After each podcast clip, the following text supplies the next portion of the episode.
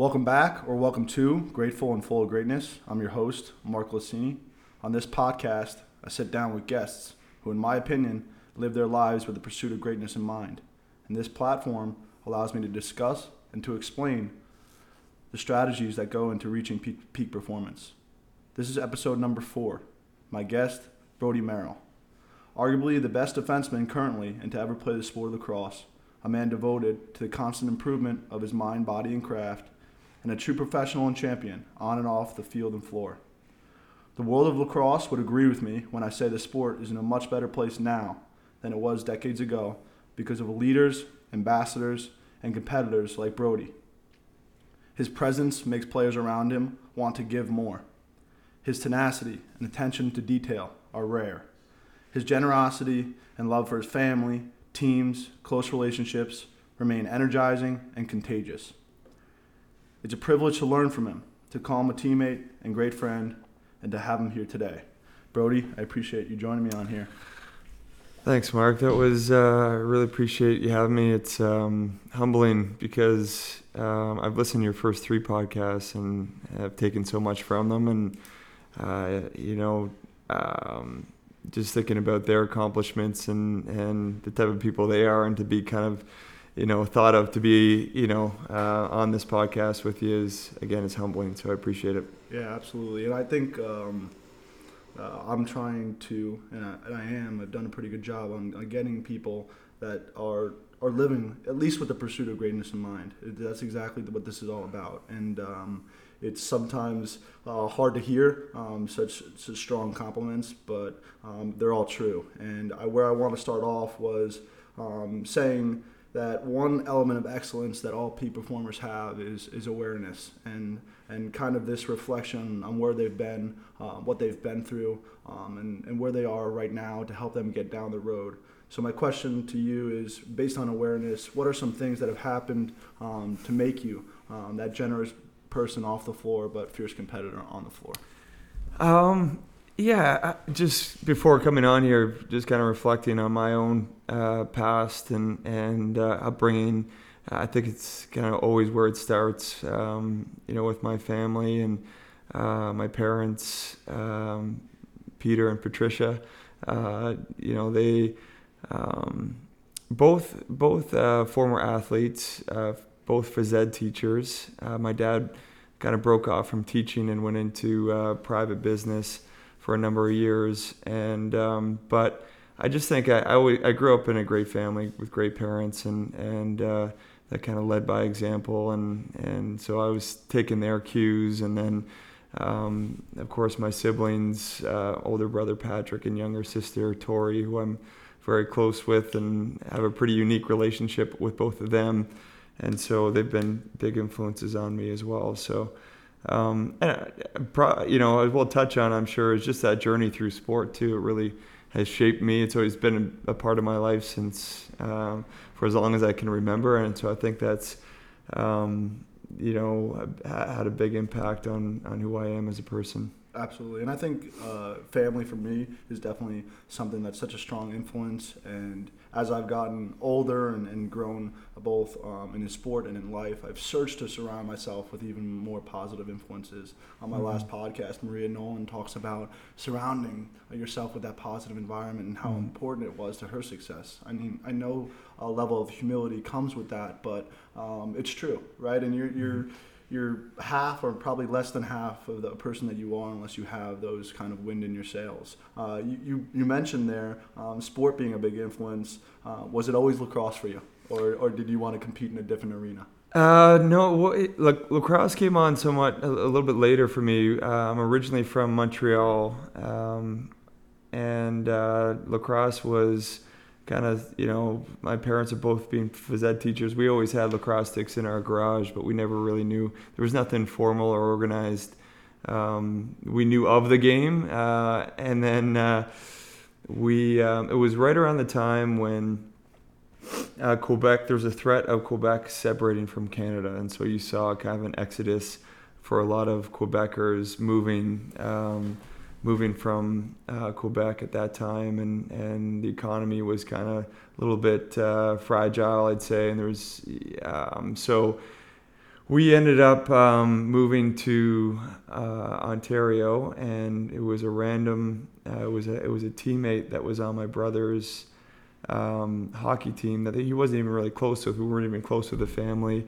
Uh, randomly picked a town called Orangeville, and Orangeville uh, is uh, it has a, a, really strong lacrosse community. It's very much a part of the fabric of the community. So, um, like most uh, like most athletes in Orangeville, you're playing hockey in the winter and you're playing lacrosse in the summer. And so, uh, my first year uh, moving to to Orangeville, I was around eight or nine years old, and I my um, I, I, played that hockey season, and then all my friends were playing lacrosse. So that's when I was introduced to it, and I found it a little bit hard at, at the beginning to kind of you know, uh, learn how to. I, I, remember my first goal was from my be, my best friend, uh, who we became really close with. Um, I was on a breakaway, and instead of throwing me the ball, he rolled me the ball because I couldn't catch it. and that was one of my earliest memories of lacrosse. But I kind of struggled, you know, like it was a harder thing to pick up, and it was always something I didn't really take too seriously until I got into you know my teenage years and and started to pick up the game, play it more competitively but it was always um, it was always something just to do in the in the summertime. It was a kind of a good crossover sport for hockey. I love that, and I, I think there's there's so many questions I wanted to get to, and you you fi- I find myself listening to you and you talking about family and sport and uh, those influences in your life, and they're already coming up. All these questions I want to get to and I want to dive even deeper into. Uh, but three things that really uh, stuck out to me, uh, being your teammate and learning from you, um, are one, your love for your family, which you brought up already. Um, two, your your attention to detail, um, which I think uh, that if I was to give a word to it would be prehab rather than waiting for something bad to happen and it being rehab. But then also your care for your teammates, um, which is it is rare, right? I, both on outdoor with chaos with you, um, and now indoor with the seals. You, you care so much about your relationships and your body and those around you. Um, is that also an influence from your from your family or? Did, is that something that grew um, throughout your years? Yeah, that definitely grew throughout my years. You know, my, my parents almost, you know, kind of joke with me at times, just, uh, you know, with how serious I can be in terms of training and nutrition.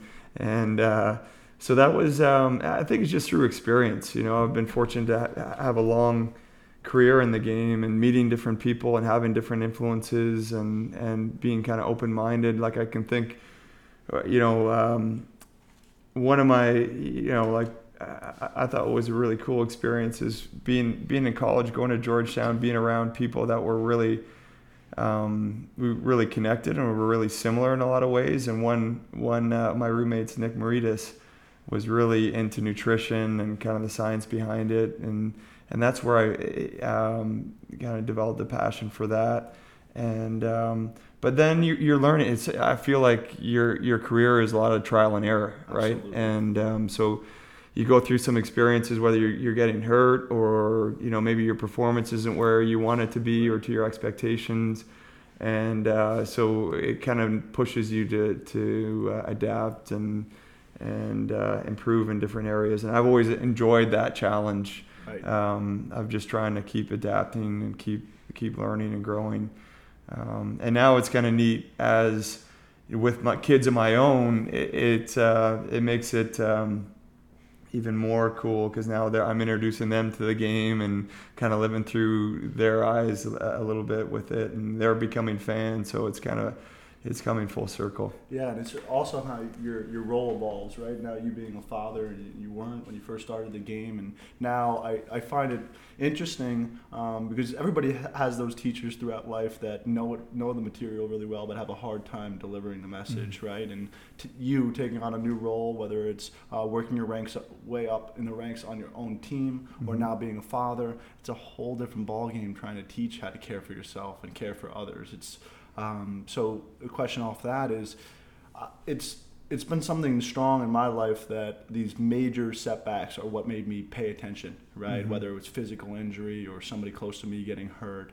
Um, how do you go about delivering that message to your teammates? Is it something that you're more of a leader by example? Obviously, I know more of the answer, but for those listening, Um, or do you try to deliver the message on how to care for yourself and, and really um, verbally get it done? Yeah, I think it's um, what what I love about being a part of the team and, and relationship with teammates. It's it's um, often that energy you give off gets reciprocated, and so you know, like I, I'm not going to. Um, as, as people are kind of learning from me or, or being influenced from me, it's it's I'm learning from others around me. I, I feel like even eh, like I don't think age and experience age and experience has something to do with it, but um, I think it's just these these connections where you're watching, you're aware of what what's making certain players successful in their own right, and um, uh, yeah, it is fun to just. Um, but also maybe seeing yourself in others as well and trying to,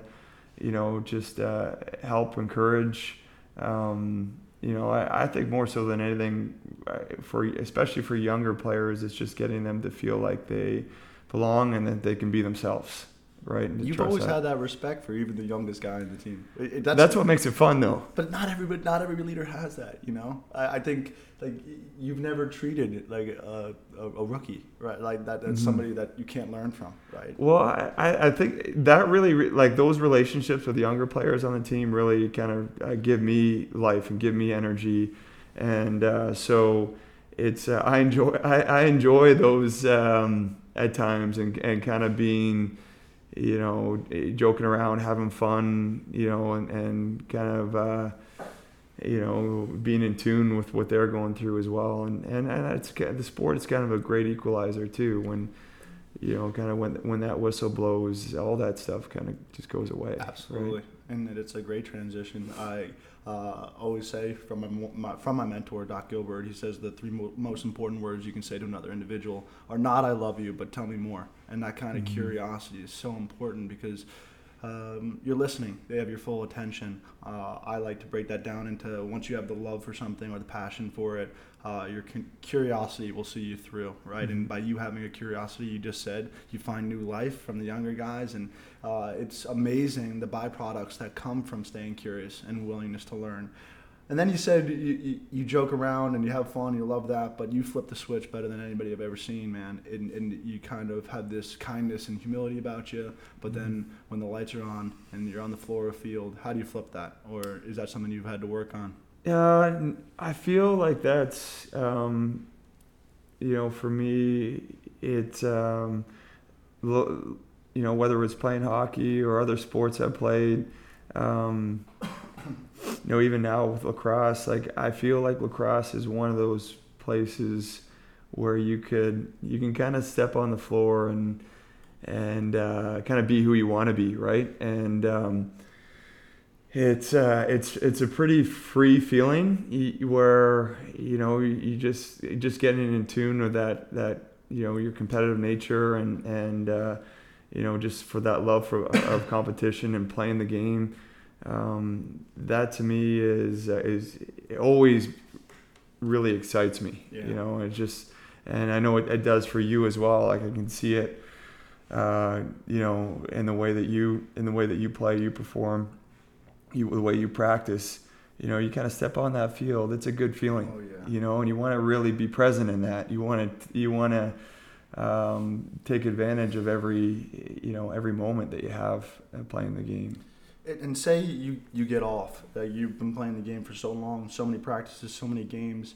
Uh, what's a strategy that you use to get present? Uh, you say there's there's times you step on the field and, and you haven't flipped it the way you want to flip it. Maybe mm-hmm. it takes you to the first time you get jacked up or halftime and you're like, whoa, mm-hmm. bro, come on, let's go.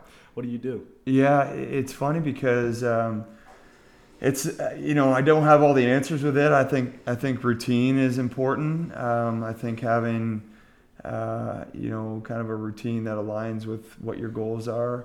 Um, but I feel like it, it can be somewhat random. Like I, I'll, it, it's on my mind, has been on my mind. So this past this past week, we, we played in Colorado, and I didn't feel that energy. Mm-hmm. You know, I didn't feel that. Some t- some games it comes easier than others, mm-hmm. and then so you start to think: was it the altitude? Was it the travel? Was it right. my sleep? Was it? It probably wasn't. You know, yeah. one thing, right? And so it's um, you're trying to be consistent with all those those little things so that you can get yourself in a in, in the right mindset and uh, and then if you're not feeling it is trying to make a simple play to try to engage yourself you know into um, whether it's going out making contact or Absolutely. or just uh, one thing that uh, Paul Kariya, famous hockey player, would say, is "Just move your feet, move your feet." You know, and that's a little trigger, right? Just just start with something simple, simple to get yourself engaged. And um, but I find sometimes it's maybe it's a way it's something a teammate says, or you're you're you're you're picking up a vibe from a coach or a teammate or the situation in the game. Um, that could maybe draw out a little bit more emotional energy. Um, but um, I think when you're, you know, I think if you want consistency in, in your performance, I think it goes back. You know, you, you kind of have to work back from that with all your details of preparation leading into a game. Right. I think uh, if you don't have that consistency with your preparation, then then you're unable to make the sacrifice on the floor. Because what are you sacrificing your time away from? You don't really have something to, to to really go further from because you didn't even start with square one. Uh, something mm-hmm. that I've learned and, and, through my research right here with the Kobe Bryant passing is uh, he was one of those few athletes that, um, depending on his mood, right, he knew what he needed over mm-hmm. over the involvement of, of, the game, which I loved and. Um, my dad, when he was a little boy, he, he uh, remembers watching um, the movie Butch Cassidy and the Sundance Kid, mm-hmm. and the guy um, couldn't make a shot unless he was moving his feet. So he said, mm-hmm. "Can I move?" Right, and then he could hit anything. And um, something that goes along with that is if you're feeling down, uh, something you said about moving your feet is actions change your attitudes, movements change your moods, and motions change your emotions. Mm-hmm. Right. So the chemicals, the the reactions that are going in your body. Um, when you start moving, get, get, you going to the place you need to be, and that stagnation. Mm-hmm. I mean, it's really um, it's transversive to everything else in life, right? If you're not moving uh, your mind, your body, your craft, you're, you're staying or you're or or you're, you're reversing and going the other way. Mm-hmm. Um, what type of things keep you going, right? Keep yeah. you going in the right direction. It's uh, and we have kind of a mantra here with the Seals is uh, is you know little victories, right? And just um, and, and, that could be in this the smallest kind of um, kind of humblest of details, right? Is that you know, whether it's um, you know just some words of encouragement to a teammate, or whether it's um, you know like grabbing some water to reset. You know, yes, like yes. But there is, uh, you know, and trying to make a play too. I, I find I, I, get the most. Um, energy and adrenaline from making a play oh, for whatever reason. You would probably know more that the science behind that than I would, but like sometimes you're not feeling it or you don't have the energy. Maybe you're feeling a little bit lethargic. You're not where you want to be. And then all of a sudden, the play finds you and, uh, you know, maybe you have a breakaway, maybe you have a transition. Um, maybe you, you know you, you have a, make some good contact and then all of a sudden it's this kind of rush of emotion that comes through you that's pretty powerful yep. so I think you're kind of searching for those things Definitely. right if you're uh, in some games, it comes a little bit easier than others, but I think um, you know that that's what helps me kind of get that engagement where I need it to be. Right. I think um, I'm always trying to be a sponge, right? Whether they're younger or they're older. And I still remember your first halftime speech that you gave um, to to our chaos team. Um, we were we were down at half, but you, you said it's all connected. It's all connected, right? From the goalie on out to our attack, and it's true. So, somebody's gonna make a play somewhere that somebody's gonna feed off of, right? And uh, Shaktipat is the word that talks about the exchange of energy and that transfer mm-hmm. of energy, and it's real.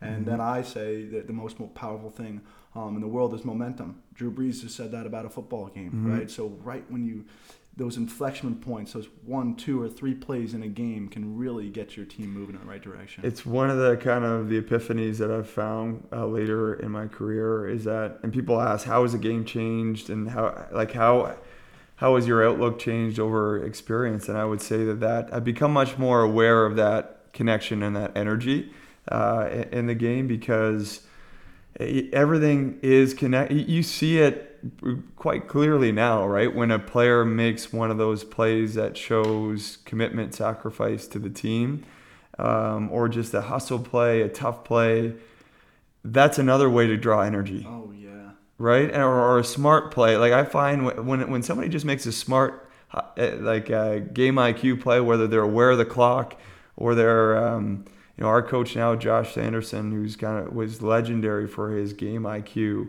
when he would make a play that just uh, it just gives you confidence. Right. It just gives instills confidence, and, and maybe it's it, that comes down to trust, knowing that he, he he's put so much into this his preparation to know what to do in this situation, right? right? And so it's that's a cool thing when you can lean on a teammate and trust what they're doing and that uh, again it, like i talked about it's reciprocated and, and, it goes to show that he trusts the team too because sometimes especially at a younger age um, when you're coming up coming up the ranks at least you feel like you need to be the one that makes the play mm-hmm. and that's not always the right play right mm-hmm. and if you're willing to make the right play and still lose there's something to be said about that right because yeah. it's still the right play and you you were putting trust in the hands of your teammate or um, there's some a lot to be said for the right play. You you hear that that term a lot, right? Playing the game the right way, making the right play. Mm-hmm. But there's yeah, it's just these consistencies, right? Where um, in lacrosse, um, repossessions, you know, an offensive play, when an attackman or an offensive player, um, you know, you would know like when, when you're watching an attackman pick up a repossession, you take you take a deep breath, right? Then it's like and you, I, I wouldn't you don't know the stat, but there's a lot a lot of times goals are scored off of repossessions, yeah. right? Or watching you run through a double, to, you know, clearing the ball, digging in when you're tired. That's another example, right? Here, bro, coma. Use your feet. Yeah, but and you know, but you're you watch that as a teammate, and then it's just you you just see a teammate kind of raise the bar, right? And that uh, that has an effect. It's uh, my dad always loved when I gave a, a charge in basketball because it was a, probably a, a foul on their best player, but it's a huge momentum shifter, yeah, momentum, right? And that's momentum. The, if you can seize momentum and take it to something, um, then then you're never going to be um, disappointed. How do you handle the losses? You know, you, you're a winner through and through, but how do you handle the losses? I don't always uh, I don't always handle them well. I think that. Um, you know, it uh, it can. I I like to try to detach a little bit, especially with a family. Um, but that that can definitely bleed into you know my everyday life and can carry those things with me. I try to uh, you know have that time with reflection. I think that um, uh, you know looking at taking a critical look at what you're doing. I think that's what losing does. It, you know, if you handle it that way, you can it, it uh, that sting, uh, that pain that comes from losing. Um, sometimes there's no other, there's there's no substitute for that to get to force you to take a deeper look at yourself. And so, um, you know, so I, I, think taking a deep breath, having some perspective. My coach, Coach Urick, who's a legendary lacrosse coach, one of the all-time winningest coach in college lacrosse, was fortunate enough to play for him, and he had great perspective. Man, he would he would always. Um, you know, uh, you're never as bad or good as you think you are. Mm. That was one of his lines that, that always sticks with me. Um, so he, he's always in the back of my mind too. He had a great way of, uh, providing that perspective when after a tough loss or, you know, and, and reminding us that lacrosse, we're, we're really passionate about lacrosse. It's a big part of all of our lives, but it's not the only thing, right? You know, Absolutely. and, and let's, let's remem- remember kind of the, the bigger, broader picture. And that would, that would always you'd always kind of leave the locker room thinking, yeah, that that hurt, but it it could always be worse, yeah. right? And yeah. uh, and so I definitely have his voice in my mind uh, to this day. And if you choose growth uh, when you leave the locker room, I think you're always going to be satisfied. My like my year of getting recruited was uh, Coach Urick's last, right? I, mm-hmm. still uh, remember him and sitting in his office getting recruited by him, and what, a, what a powerful presence, right? And yeah. you said never as good or as bad as you think you are, and I think that's what the mental game is all about. It's all about mm-hmm. um, dealing with the highs and the lows with not too much volatility. Um, reading a book, It Takes What It Takes uh, by Trevor Moawad, who's the mental coach for Russell Wilson and many others. Um, and he talks about how negative thinking always works. Um, positive thinking doesn't always work, but if you can mm-hmm. stay neutral, right, and you can go in mm-hmm. to a game prepared, um, you're giving yourself the best chance um, to remain neutral throughout. Mm-hmm. Um, next play mentality, remain neutral because you're never as good or as bad um, as you think you are. And I think that's why that reflection time, and we, we go to a thing, you know, you, you evaluate, you debrief, you watch film. Like I, I find watching film after a game where I felt like uh, it always, I don't know if it, it's with you as well, but when I watch film, after I think I have a great game, I think I wasn't that good.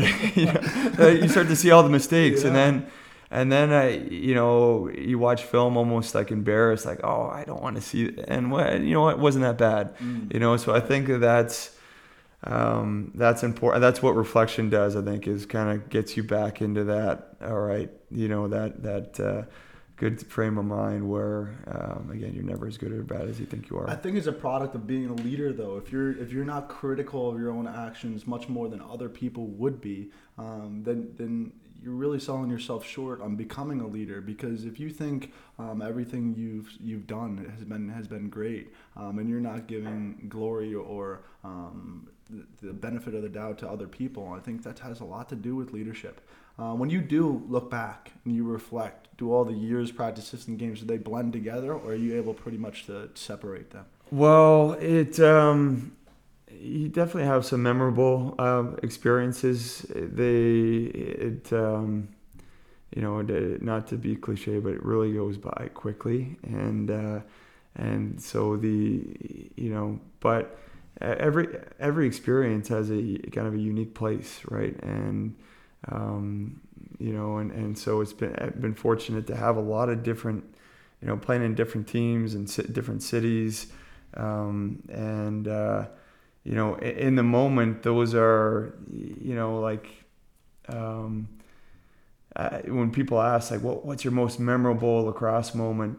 To me it's right right where i am. You know like you're, you're just you know like that's the most important you know like and, and i'm sure there's there's going to be times where you, you, look back and you're proud of different different things that you accomplished but um, you know you, you're in the moment you know i think that's what's great about sport definitely and uh, that is what peak performance is all about is being in the present moment because uh, there's anxiety that lives in the future and the stress brings on um, things from the past but I, I, think if you can be right where you are um, but still appreciate it right do you, mm-hmm. you still have uh, find the time to appreciate wins? Yeah, that that's that's uh, and I still love practice too. I love everything that goes into that, and I love training, and so um, you know I don't take that for granted. You know, and when I find myself taking it for granted by not you know not putting my best foot forward, then that's when I try to check myself, right?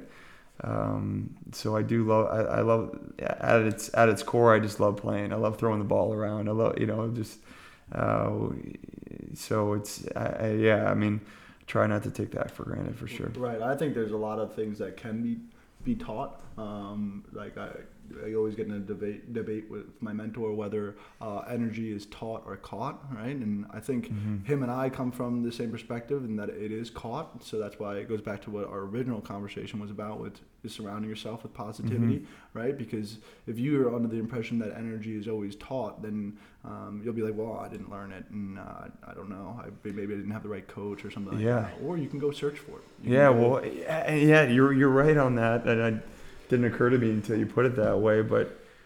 Yeah, you're you're you're watching your surroundings. You're you're you know like your your coach. You're you know how he's how he's planned his practice. How you know your teammates how they're preparing and um, you know like our, everybody's kind of setting the temperature yeah. right around you yeah and I, I, it's it doesn't matter the realm right uh, our coach ben uh, navy seal said that throughout his time um, what he's learned is awareness too right? We, we were talking about awareness to start. We, we were talking about it now when I when I was listening to him. It doesn't matter what realm you are in but if you take the time to become aware of where you are, like you were talking about, um, to check yourself and, and have an appreciation in the moment, I think that's really really uh, powerful. Three to five years from now, where do you see yourself? What are you doing? Yeah. Um, you know, it's it's exciting for me because I think about you know my where my kids are and how they're growing and becoming their own you know young people, and which is really which is really fun uh, to to watch, you know, and, and be a part of, and and uh, you know I, I, I would the game is kind of uh, is a part of me, right? So I'm the game is uh, always going to be a big part of my life, and and uh, you know, for me, I've spent obviously a lot of time pursuing my professional career, uh, and when it when it ends, um, it's going to allow me to kind of take a deeper dive into um, you know my career, you know, at the Hill Academy and and um, you know and, and so just just having a good uh, balance, kind of harmony with family life and and work life at the Hill Academy, and continuing to pursue that.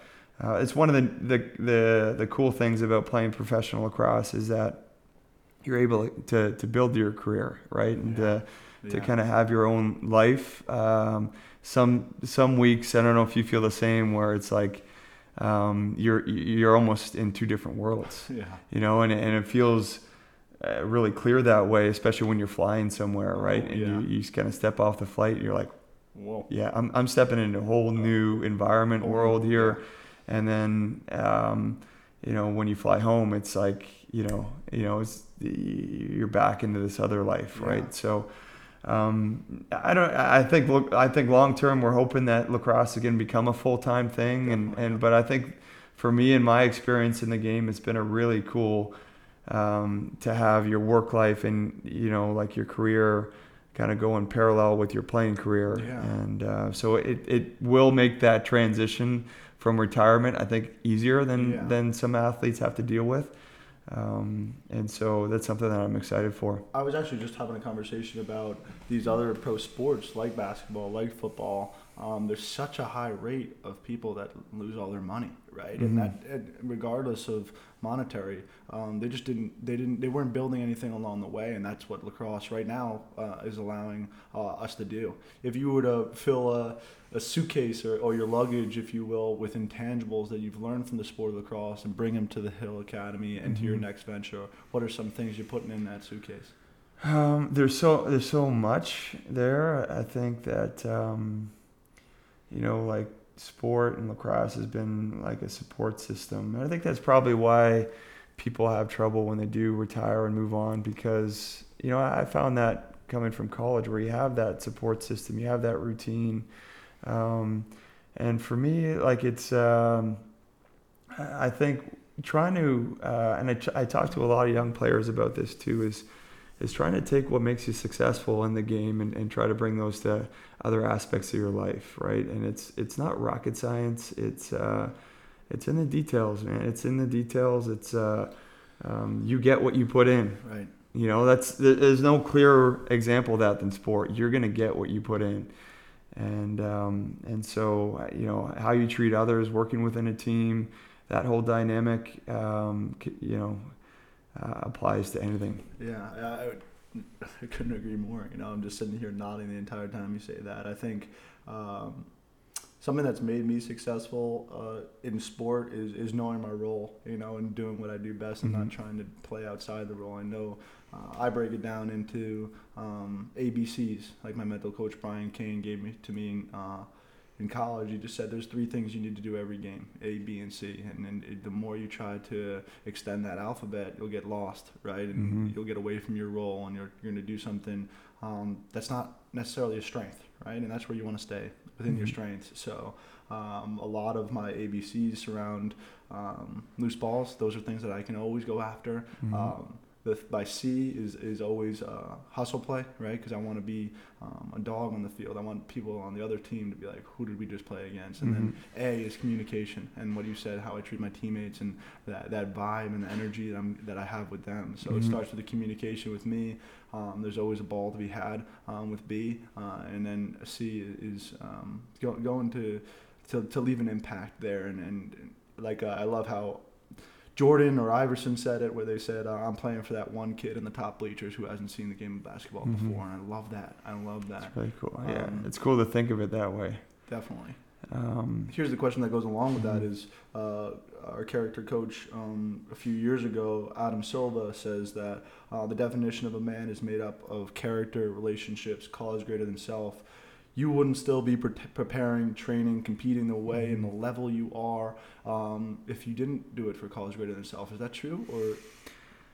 Yeah, I mean, I kind of ask myself that now too, right? Because you, I, I look around, you know, in professional lacrosse, uh, you know, there's, um, it's a young, younger man's uh, game, right? And so I, I, I you know, what, what's kind of driving me, and and um, I think at the core of it really is just a love to play, and uh, it's, it's, um, you know, my dad actually before this season um, it kind of put things into perspective. We were just having a casual conversation uh, about things unrelated to lacrosse, and he just kind of he's like, oh, you know, you're you're back for another you're back for another year. Like, aren't, aren't you lucky? Aren't you lucky to play? You know, and I, I that's kind of been sticking with me. Um, this year is that you know I just I'm just fortunate feel fortunate to be able to play to play the game that I love and and um, you know kind of uh, don't want to take that for granted.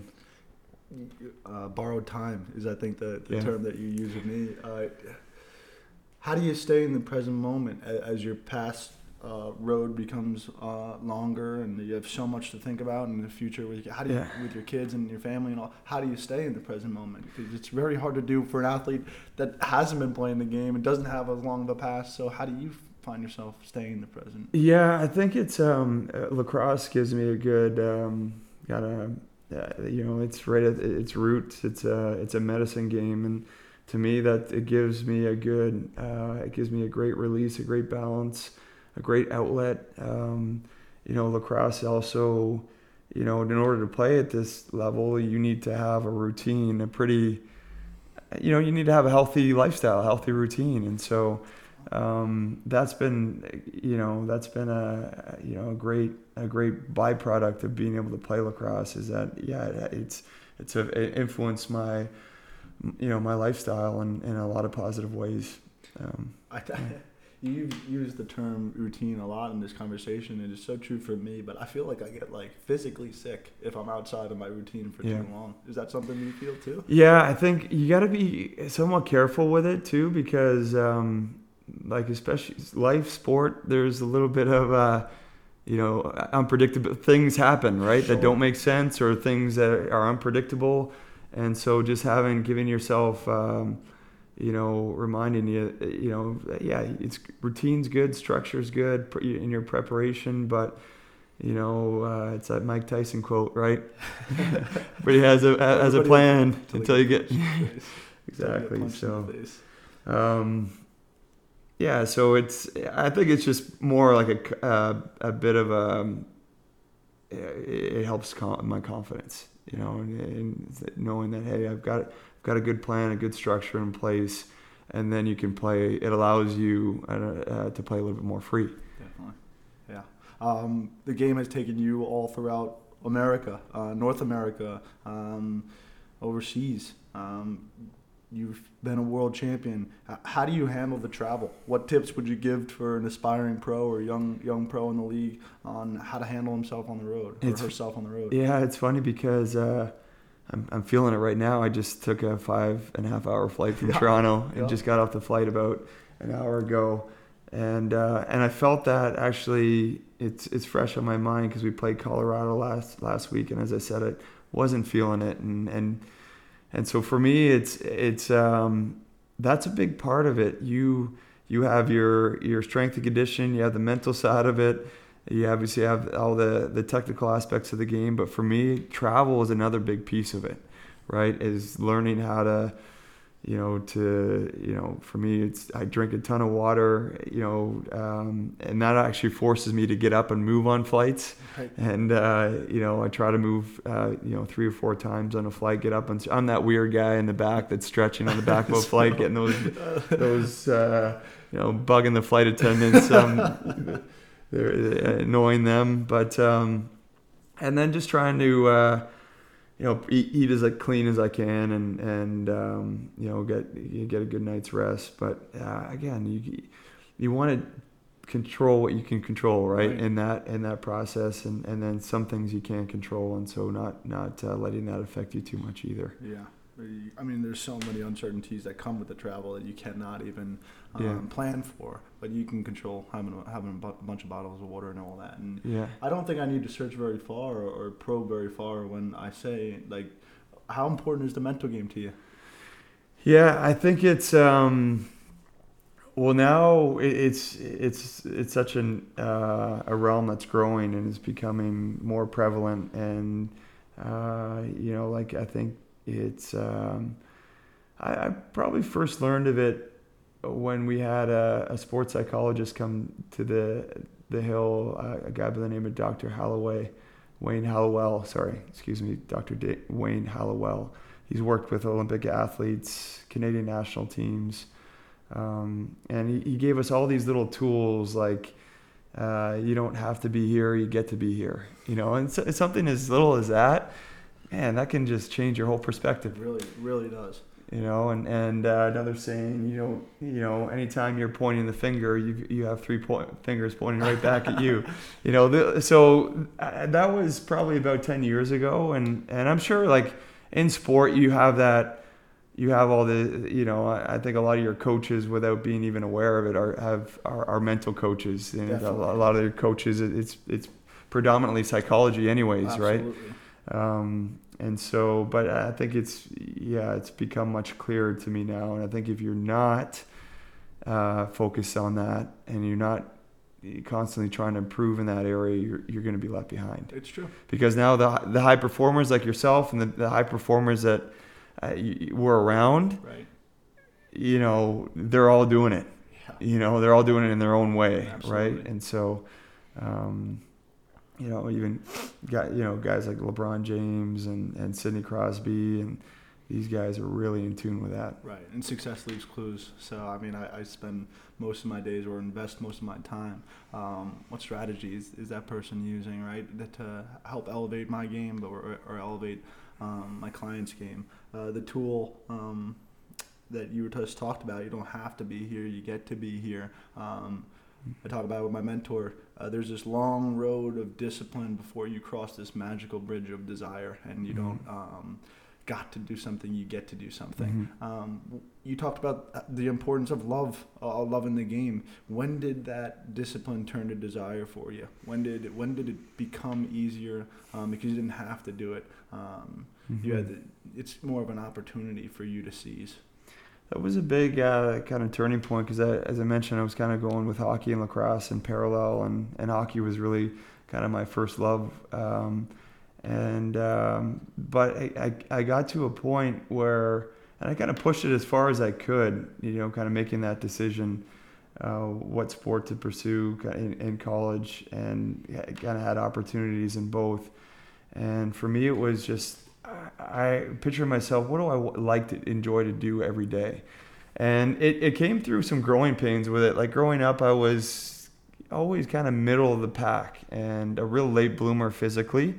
And uh, went from a, a, point guard to a center, like, uh, or a forward, kind of right overnight uh, over the summer, over one summer.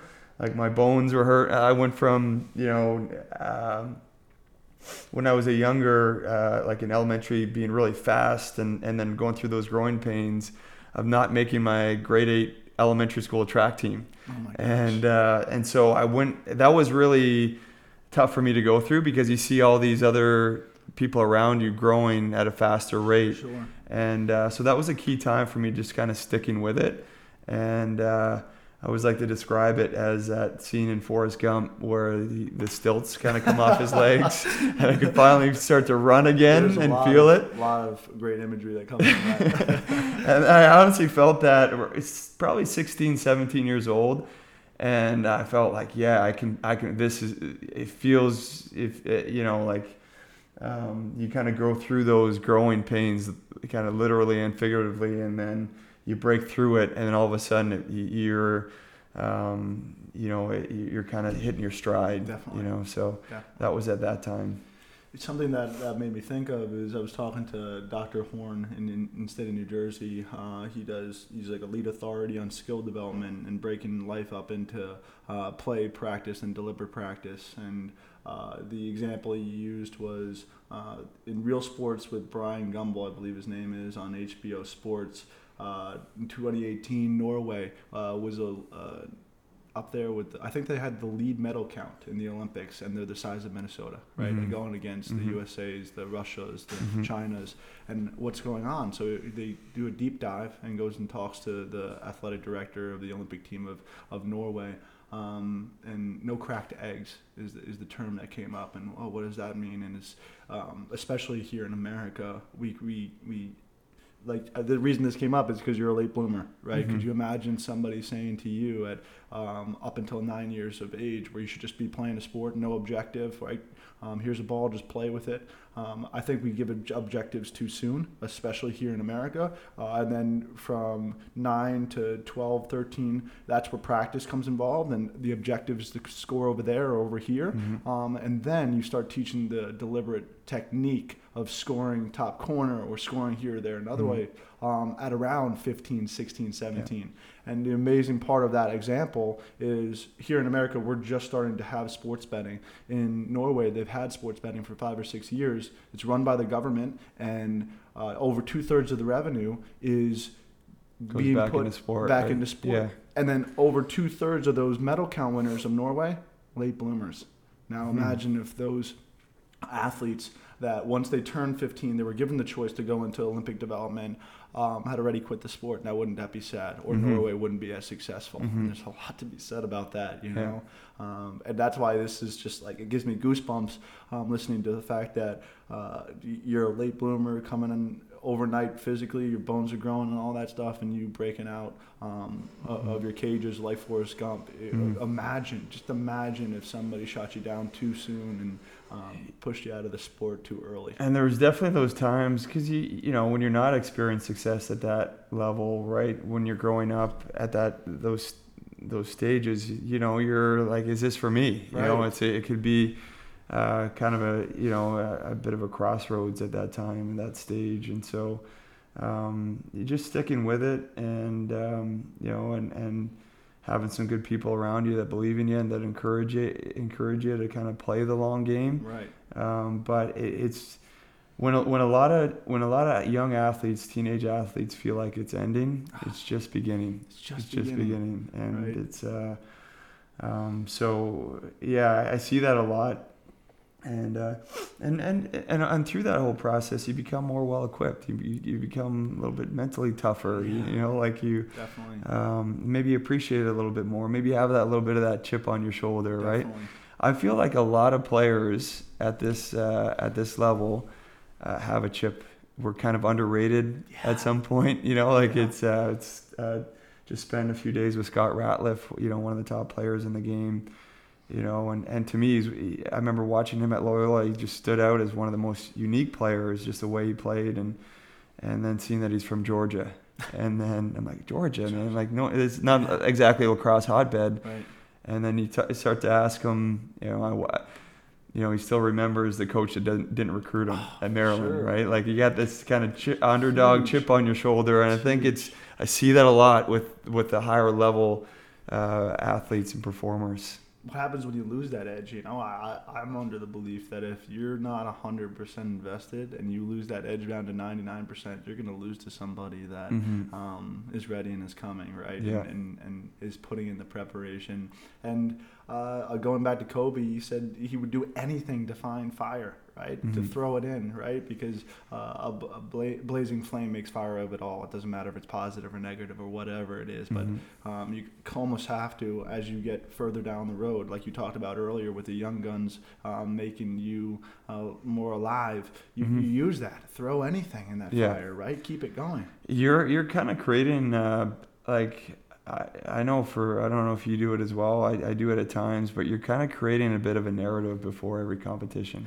you know, whether it's the the coach that cut you or it's the you know whether it's the you know the player on the opposite team that that said something that you, that you didn't Sure. like. You kind of Sure. you know I, I you know I that could be a, a pretty powerful thing too. Definitely. You know, and I I think that um, you know so whether that's you know I, whether that's manufactured or not, I think sometimes creating that narrative for in your own mind that people are doubting you, people you know people don't believe in you, Right. proving people wrong is Right. kind of a has, has always been. I think a, a powerful motivating factor. well, if you feel like you arrived somewhere, then then then you're done, right? Yeah. You can you can hang them up. And I think if you start uh, not only writing down your goals, but you make goals with others in mind, as I've talked about many times before, and you're not making this goal just for me and in my Mhm. own silo because of to make myself proud. No, do it to make your parents proud. Do it to make your family proud. To the your close friends who weren't given the same opportunity for you Yeah. as you were. You know, because Mhm. at somewhere along the line, and mo- usually multiple times, you got lucky. Yeah. You know, you didn't. Not everything was just. You know, I how many times? And I think we were talking about it last week. We see all these amazing athletes just having a really career-ending injury. You know, Yeah. that's why you can't lose your gratitude for it because if Oh, you think this is just you, Yeah. you think it's just you. and and reminded myself like yeah reminded myself of of that growing up thinking man i would never believe that i would be playing at this level or as long as i have and uh, so don't you know yeah don't don't forget that Are there any mottos, slogans, quotes that come to mind that you live by, that you play by? um, this is another dr hallowell one is uh, um, and pretty consistent with kind of what i've been saying is daily decisions determine destiny Um, so that's you know again it's it's it's about today. It's about these little moments. It's about these little opportunities. These this kind of incremental improvement. Um, that's that's one that, that that comes to mind. I think you know for me preparation breeds confidence is another one that I've always uh, held on to is um, because you know it's I just found the more the work that it's such a you know a real thing the more work that i put in the more preparation that's where i feel like i've always gotten gotten my edge you know and and th- as a teenager where i wasn't that confident that's where i really went to you know is is putting in more work than others you know and then that gave me a lot of confidence Sure. that gave me a lot of confidence Yeah. and uh, so that's when you hear young athletes when they're struggling with confidence you know you hear that a lot i'm sure you work, work with a lot of young athletes that are that's a word they'll bring up um, you know go back to the work go back to the, the, the preparation and uh, it's no different than a test Right. you know in high school or in, in college where you're you put the work in you're almost you- you're almost skipping into the You're slipping into it. It's true. It's true. you know but when you don't you got that pit in your stomach oh what's stomach. what's going to be you know what's going to be on this test right and so um, that that's that's kind of stuck with me i'm at uh, yeah i always feel like i'm at my most confident when i'm i put the work in Well, that's um, this is Dr. Molinaro term self-efficacy, right? And he's a believer not in confidence, but of self-efficacy, which is proof of skill. Did you put the Mhm. work in or not, Mhm. right? Because and that'll the- show up when the pressure arises, you don't Mhm. rise to the occasion. You, you sink to your levels of training, and Mhm. you've either, been there or you haven't been there before, and that Mhm. pit of the stomach will be there, or you can focus on the task at hand, Mhm. self-efficacy, and that's why I'm I'm steering further and further away from the word uh, confidence, just because belief belief in yourself can only take you so far if you didn't put the work in, Mhm. right? Uh, when hearing you say preparation breeds confidence, preparation breeds self-efficacy. yeah i like that And, i like and, that a lot um, yeah uh, it's something that I love when you're saying like you'll be skipping if you put the work in. Uh, amazing term that goes right in line with daily decisions determine destiny is hunger bullies inconvenience, right? So if you Mhm. can find uh, within yourself to put the work in today, Mhm. you don't have to worry about grasping at straws in the future because the Mhm. present moment, what work you've done now, will lead to that. Uh, Mhm. w- little tangent into that that um, realm: uh, sleep, recovery, nu- nutrition, uh, nutrition. What strategies or routines do you have in those areas?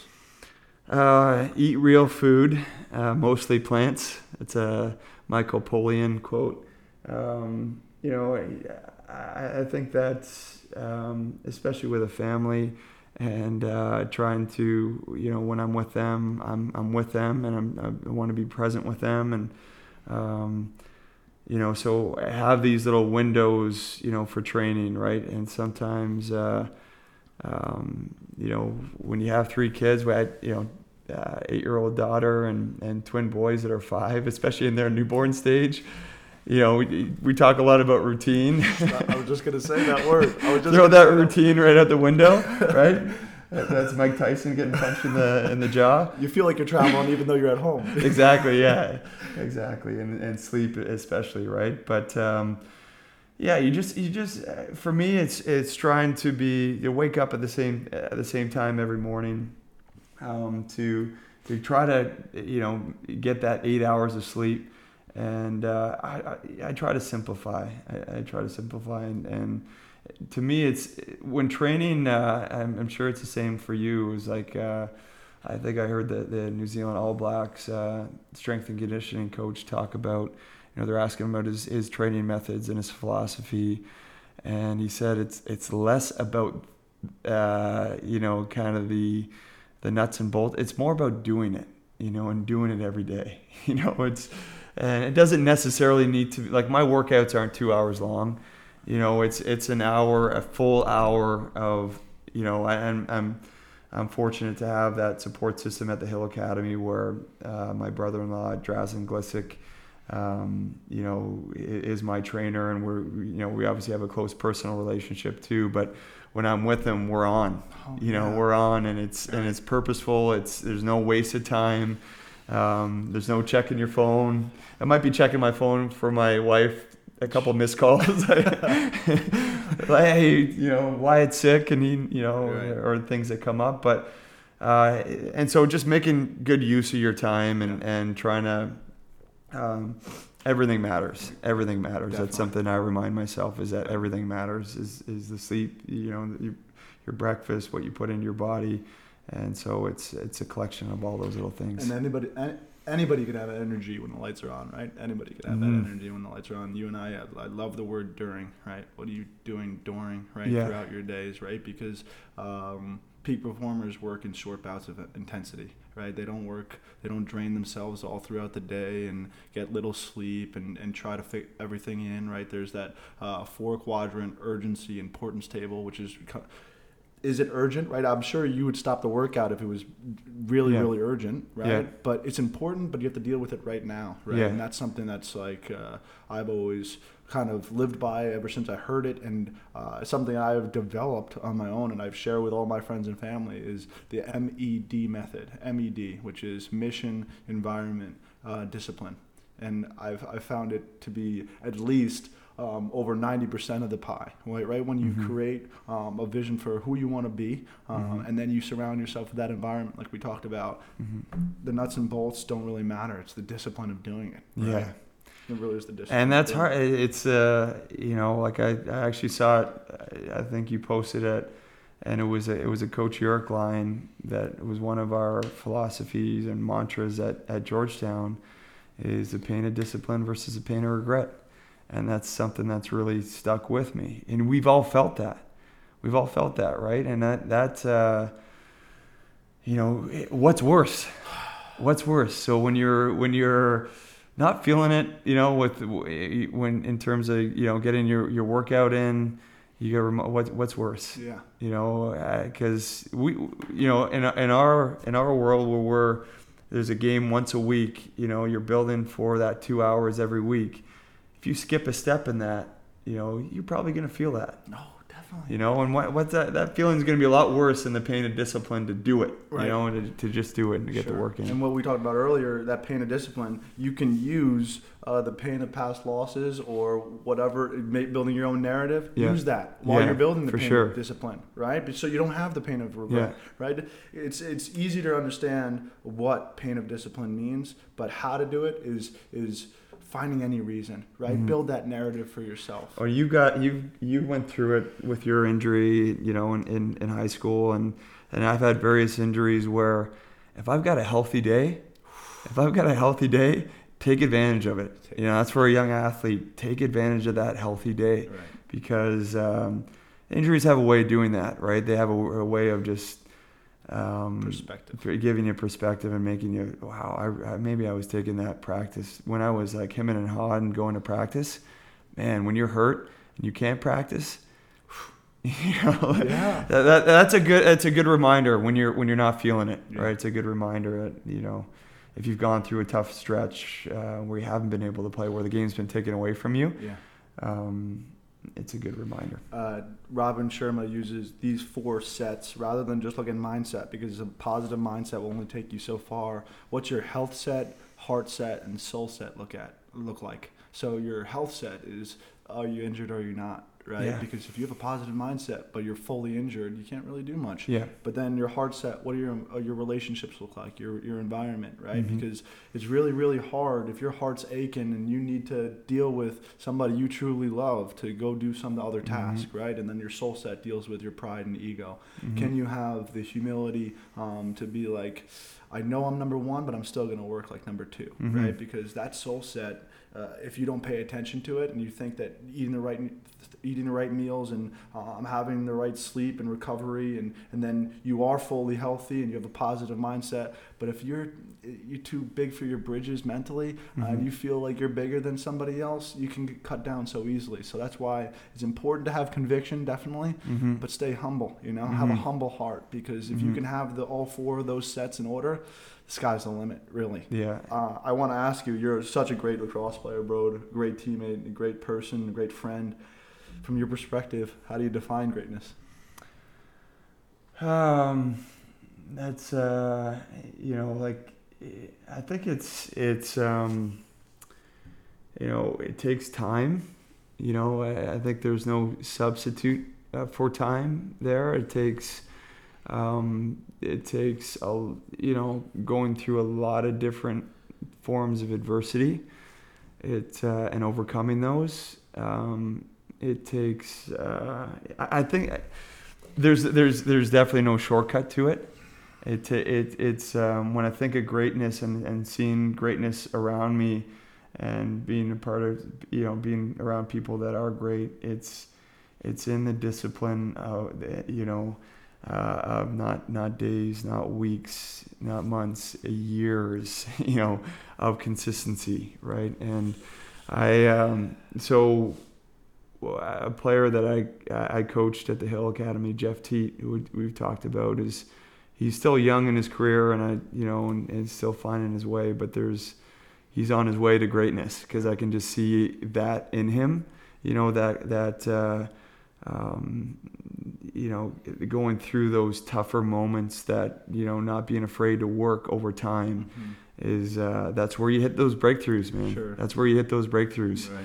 it takes it takes time and and that consistency and and that's um that's where the greatness comes and so Sure. Yeah I think uh, it's funny on, on your iPhone you can share your current location with somebody.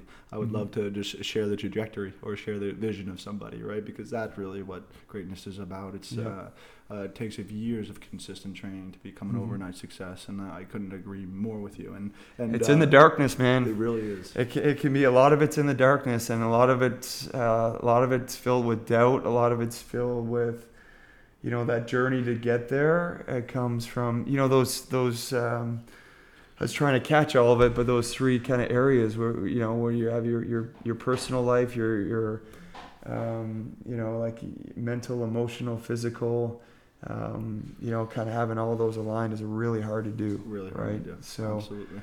um, And uh, man, as uh, as incredible as your past has been, and it's so awesome um, being with you presently. I'm excited for your future. You know, aren't you? You gotta be. yeah, it's I appreciate that, man. I think it's um, uh, you know, it's the future is um, you know.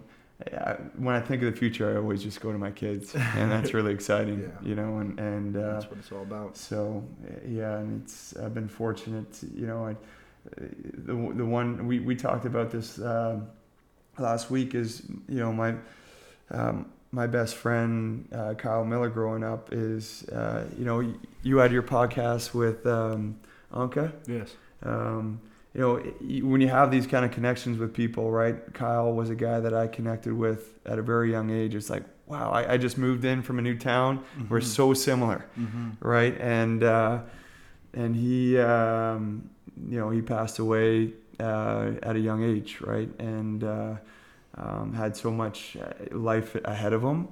And so um, when I say that I'm on borrowed time, you know, I kind of think about that, Yeah, right? Is that um, you know the the future is not promised right and so just trying to to enjoy every day man i i and i say that's what my kids have really done is that when i'm with them man you just That's all it is. It's amazing, man. And It's that's, just that's why I named this podcast not just full of greatness. It's grateful too. Yeah. You know, and you gotta be, and and you're you're, you're grateful for friends like that, and for Mhm. the kids they have, and and for the future. Well, bro, thank you so much for coming on. Thanks, really man. It's uh, you know, the one thing I would say with with all this is that you know you because you see a lot of it out there. You, you'll see different things and posts, and you read different articles.